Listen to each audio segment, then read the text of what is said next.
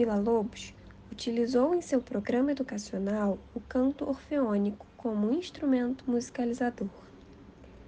Alinhado ao governo de Vargas, esse programa buscava formar tanto apreciadores da música erudita brasileira quanto um senso de pertencimento brasileiro, trabalhando o patriotismo e o nacionalismo nas crianças. Para isso, os cantos exaltavam itens culturais, como folclores e ritmos típicos, e também itens de moral, cívica e disciplina.